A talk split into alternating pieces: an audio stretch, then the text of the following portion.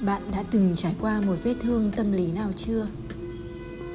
Mình nghĩ rằng ờ, hầu hết trong mỗi chúng ta đều phải chịu những tổn thương tâm lý nào đó có thể trong quá khứ hiện tại và ngay cả trong tương lai. Những vết thương ấy thường là rất khó để nhìn ra được nó. Những uh, lúc mà chúng ta vấp ngã hay bị thương thì chúng ta sẽ nhận ra nó ngay lập tức bởi nó là vết thương đến từ bên ngoài nhưng những vết thương ẩn sâu bên trong thì lại rất khó để nhận ra được nó. Ta đem lòng sợ yêu một người vì họ đã từng làm tổn thương chúng ta.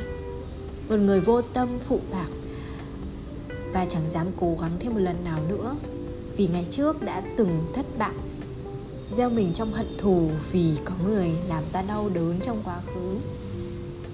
Cảm giác khi đó của bạn như thế nào? Có phải là rất mệt mỏi, lo sợ và rồi tự chèn ép cảm xúc của mình trong những suy nghĩ tiêu cực?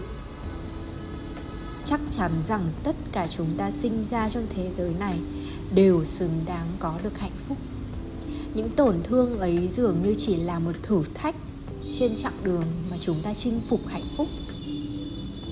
Và có lẽ rằng nếu chúng ta cứ sống mãi trong những cảm xúc ấy thì người chịu thiệt thòi nhất vẫn chính là bản thân của chúng ta. Thanh xuân của mình chỉ đáng chứa đựng những điều tốt đẹp. Và đương nhiên rằng ta sẽ chẳng thể tránh khỏi những điều tồi tệ xung quanh. Nhưng hãy nên học cách để vượt qua nó, để rồi ta có thể chạm tới được hạnh phúc.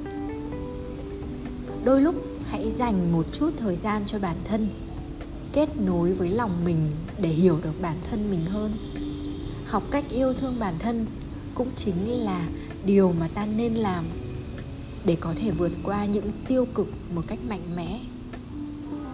Nhưng cũng đừng gấp gáp quá, bởi mọi thứ rồi sẽ đi qua, rồi sẽ ổn. Bạn sẽ nhìn thấy rằng bản thân của ngày hôm nay sẽ tốt hơn ngày hôm qua như thế nào và rồi chúng ta sẽ có được sự bình yên, sẽ có được những hạnh phúc của riêng mình. Chào bạn, lại là mít đây.